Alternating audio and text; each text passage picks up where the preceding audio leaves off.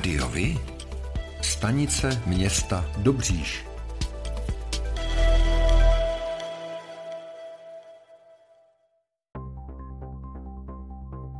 Volby do zastupitelstev obcí konaných 23. a 24. září bylo v Dobříši zaregistrováno celkem sedm kandidátek. Současného starostu Pavla Svobodu si do čela kandidátky postavila občanská demokratická strana a nezávislí. Následují jej na druhé a třetí příčce dva současní místostarostové Tomáš Vokurka a Dagmar Mášová. Ano 2011 si do čela postavilo Tomáše Helebranta, poslance parlamentu České republiky republiky. Lékaře Stanislava Holobradu má na prvním místě kandidátky Jistota a budoucnost. Nezávislí se budou snažit vyhrát volby s učitelem Stanislavem Vackem na první pozici, zatímco otevřenou radnici pro povede podnikatel Filip Kahoun. V neposlední řadě se budou snažit zabodovat v komunálních volbách i starostové a nezávislí, za které nekandiduje na prvním místě starosta, ale Jindřiška Romba, právník odboru školství. Další podrobnosti a zajímavé informace připravujeme. Sledujte volební zpravodajství Rádio Vy. Organizace Arnika dává Dobříž za příklad města s dobrou odpadovou praxí. Pro nakládání s odpady ve městě považuje neziskové združení za přelomový rok 2019, kdy byl zaveden tzv. motivační a evidenční systém pro odpadové hospodářství. V současnosti vyprodukuje průměrný občan Dobříše 161 kg smíšeného odpadu ročně. Celorepublikový průměr je o více než 30 kg na osobu vyšší. Nicméně na zařazení do soutěže Odpadový Oscar, kterou združení združení Arnika pořádá, si bude muset dobříž ještě počkat. Podmínkou je totiž méně než 150 kg smíšeného odpadu na občana za rok. Deštivé počasí v sobotu 20. srpna prověřilo schopnosti řidičů na D4. Bouralo se tam už od rána. První havárie se odehrála krátce po 8 hodině u obořiště. Řidič Škodovky zde narazil do svodidel a skončil s nepojízdným vozidlem v levém jízdním pruhu. O tři hodiny později se ten samý případ odehrál u voznice. Po 15. hodině opět u voznice řidič osobního vozidla značky Volkswagen narazil do svodidel načež skončil v levém jízdním pruhu a aby toho nebylo málo, v tu samou dobu u obořiště havarovala hned tři vozidla. Všechny zmíněné havárie se naštěstí obešly bez vážných zranění neprodleně vyřešit ceny energií nebo odstoupit.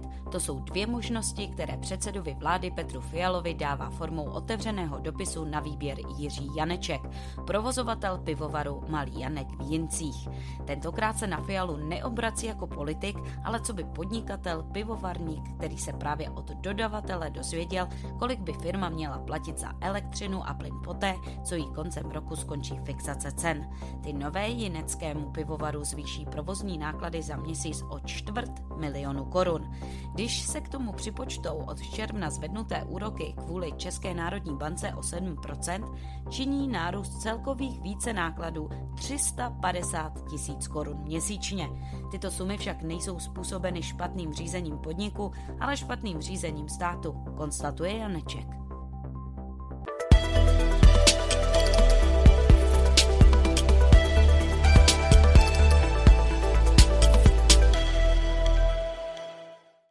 Ministr školství Vladimír Balaš v pátek 19. srpna navštívil adaptační skupinu pro ukrajinské děti v Příbrami. Podle ministra je vzdělávání pro uprchlíky důležité nejen kvůli získání znalostí, ale také kvůli sociálním efektům výuky. Ukrajinští rodiče by se podle něj neměli bát se v České republice přestěhovat, protože kapacity škol jsou rozdělené nerovnoměrně. Balaš k tomu řekl. Není nutno žít pouze v Praze a v okolí Prahy, ale že možná děti budou mít větší šanci se dostat do školy někde jinde. Příbramská adaptační skupina už obstarala zhruba 160 dětí, z nich část tvoří předškoláci. Při návštěvě ministr mluvil s dětmi ze dvou skupin školního věku. Jsou mezi nimi i uprchlíci, například z Kijeva, Charkova i dalších měst. Balaš se tež zúčastnil výuky českého jazyka, která při adaptačních skupinách funguje. Téměř všechny děti v Příbrami jsou do školy přijaté. Z 10,5 milionů obyvatel České republiky se k bydlení ve středočeském kraji přihlásilo 1,4 milionu lidí. Drtivá většina lidí bydlí v běžných bytech. Další významnou skupinou jsou ubytovací zařízení rozmanitého typu, například ubytovny, domovy pro seniory, zařízení sociální péče, studentské koleje a podobně. Mimo byty i ubytovací zařízení bydlelo čtvrt milionu osob, například lidé, kteří celoročně pobývají na chatách. Jako bezdomovci se do sčítání přihlásilo přes 3000 lidí, z nich připadlo 220 na středočeský kraj. Zde jich bylo nejvíce 33 zaznamenáno na Příbramsku. Je lepší stavět bytové domy ve městech nebo rodinné domy na venkově?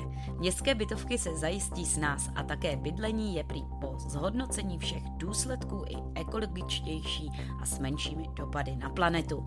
Jak třeba s ohledem na vytápění, tak například už proto, že je méně náročné zajistit zásobování pro stejný počet osob než v případě obyvatel venkova. Co je lepší a pro koho? Středočeské hejtmanství je reprezentované náměstkem hejtmanky Jiřím Snížkem, který má v radě kraje v kompetenci oblast regionálního rozvoje a územního plánování, chystá k tomuto tématu debatu středočeských městských a obecních architektů. Žně ve středních Čechách jsou téměř u konce. Zemědělci mají sklizeno 97% obilovin a téměř všechnu řepku, té na polích zbývá ještě 76 hektarů. Nejpomalejší je sklizeň ovsa, zbývá ho sklidit ještě 30%. Postup sklizňových prací je letos díky příznivému počasí rychlejší než loni, žádná z plodin zatím není sklizena zcela. Výnosy jsou v regionu nižší než celorepublikové. Vyplývá to z dat zveřejněných ministerstvem zemědělství. Nejmladší obyvatelstvo měl loni středočeský kraj. Průměrný věk středočechů byl 41,5 roku. Je také nejlidnatějším krajem skoro 1,4 miliony obyvatel. V celém Česku byl loni průměrný věk 42,8 roku. Zvyšuje se pravidelně, pro zajímavost lidí starších 95 let žilo celkem v Česku v loňském roce bezmála 11 tisíc.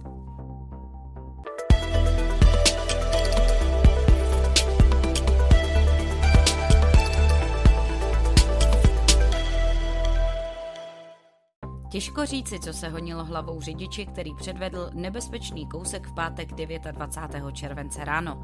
Šofer Peugeotu, který u skalky na Příbramsku projel rovně přes vyvýšený střed kruhového objezdu, skončil s automobilem na druhé straně, kde zaparkoval u autobusové zastávky. Jakmile se z karambolu vzpamatoval, rozhodl se udělat další hloupost. Od nehody totiž jednoduše odešel. Ještě před odchodem ale stačil odmontovat registrační značky, které poté nechal uvnitř vozidla, stejně jako svoje doklady. Vozidlo nebylo odcizeno, majitel je znám a nyní po něm pátrá policie. Na místo byl přivolán i psovod se služebním psem.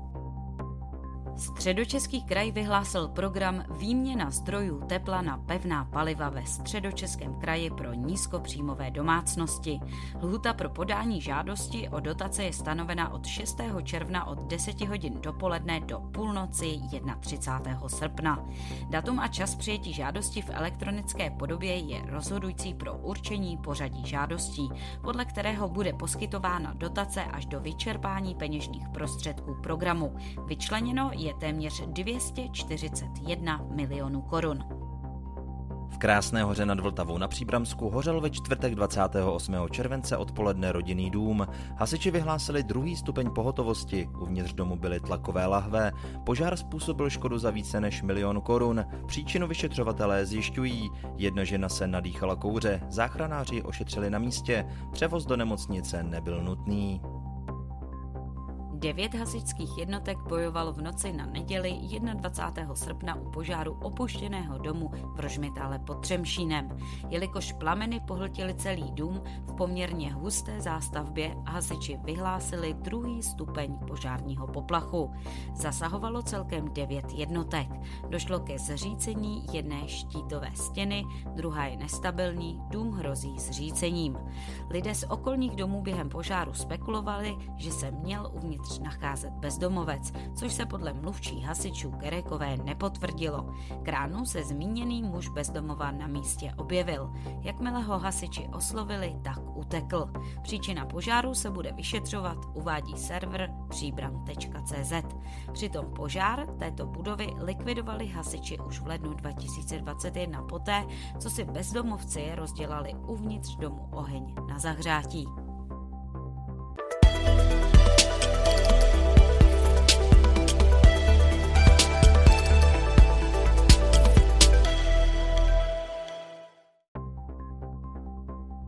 pro volby do zastupitelstev obcí, které se budou konat 23. až 24. září, byly ve Staré Huti zaregistrovány dvě kandidátky. Současný starosta Petr Dragoun je lídrem kandidátky nezávislý pro Starou Huť. Na druhém místě kandiduje místostarostka Marie Gujlenová. Občanská demokratická strana bude usilovat o hlasy voličů v čele s podnikatelem Milošem Červenkou a finančním ředitelem Dušanem Englártem. Další podrobnosti a zajímavé informace připravujeme. Sledujte volební zpravodajství rádiovi. Pro volby do zastupitelstev obcí, které se budou konat 23. až 24. září, byla e Velkém Chlumci zaregistrována jedna kandidátka, Cesta změny. Jiří Svatek, současný starosta nekandiduje vůbec, v čele je Marek Kukrle, samostatně výdělečně činný a Dušan Eliášek je druhý. Další podrobnosti a zajímavé informace připravujeme. Sledujte volební zpravodajství rádiovi. Pro volby do zastupitelstev obcí konané 23. až 24. září byla v obci Velký Chlumec zaregistrována jedna kandidátní listina z devíti kandidáty. Kandidátní listinu hnutí Cesta změny vede jako lídr Marek Kukrle, dosavadní starosta Dušan Eliášek je na druhém místě, dalšími kandidáty jsou Lenka Kocourová, Jan Ladman, Josef Rendl, Hana Jandíková, Václav Frajer, Tomáš Jarý a Eva Mojžíšová. Podrobnosti a zajímavé informace připravujeme. Sledujte volební zpravodajství rádiovi.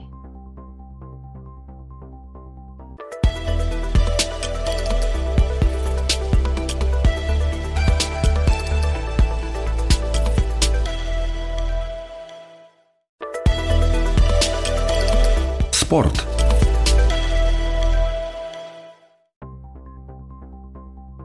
Sobotu 3. září se v Rožmitále pod Třemšínem uskuteční hasičská soutěž ve vyprošťování osob u dopravních nehod. Závod určený pro sbory dobrovolných hasičů ze středočeského kraje se odehraje na parkovišti u autobusového nádraží a to od 8 hodin. Nabídne divákům napínavou a atraktivní podívanou. O tom, jak hrála Sparta se Slaví, se dozvíte všude. Ale o tom, jak hráli mladší žáci právě z vaší obce, málo kde. Chceme nabídnout sportovní spravodajství přímo od vás, z vašeho města, z vaší obce, z vašeho klubu.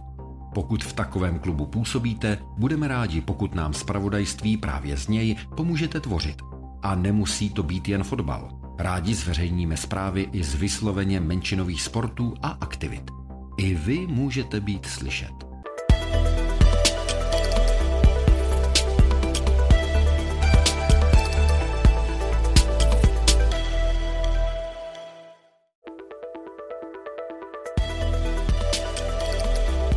Rádiovi? Kalendář akcí.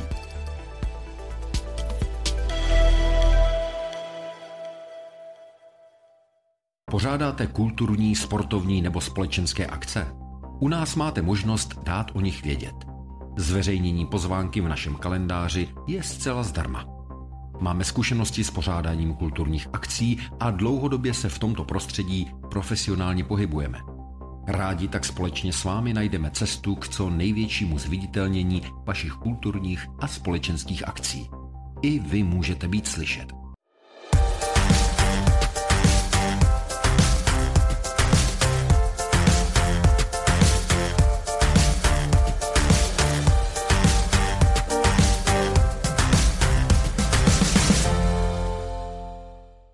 Výstava v Kamenici u Prahy představuje celoživotní dílo fotografky Zuzany Mináčové. Na velkoformátových fotografiích jsou české i světové osobnosti, nejen filmové, a to na reportážních i uměleckých snímcích. Mináčová, která v Kamenici žije, k tomu říká. Ja som urobila tak mnoho fotografií. Je to úžasný výber. Je to výber, ktorý snad ľudí zaujme že sú to osobnosti, čo som fotografovala. Je tu, že som fotografovala na festivale, že som robila umenie, všetko je tu, som spokojná. Na kamenickém Ringoferově náměstí je vystaveno 28 snímků, na nichž jsou zachyceni například Zdeněk Svěrák, Libuše Šafránková, Josef Abraham, Jiří Bartoška, Václav Havel, Robert Redford, ale i britská královna Alžběta II. Fotografka je známá mimo jiné svým dlouholetým působením na Karlovarském filmovém festivalu festivalu, který poprvé fotografovala v roce 1968. A to je pro dnešek všechno. Těšíme se na slyšenou zase za týden. Děkujeme za váš zájem a věříme, že nás budete nejen poslouchat, ale že se k rádiu vy aktivně přidáte. Budeme rádi, pokud budete naše posluchače informovat o událostech, kulturních a sportovních akcích či zajímavostech z vašeho okolí. Můžete se s nimi podělit i o svoje názory.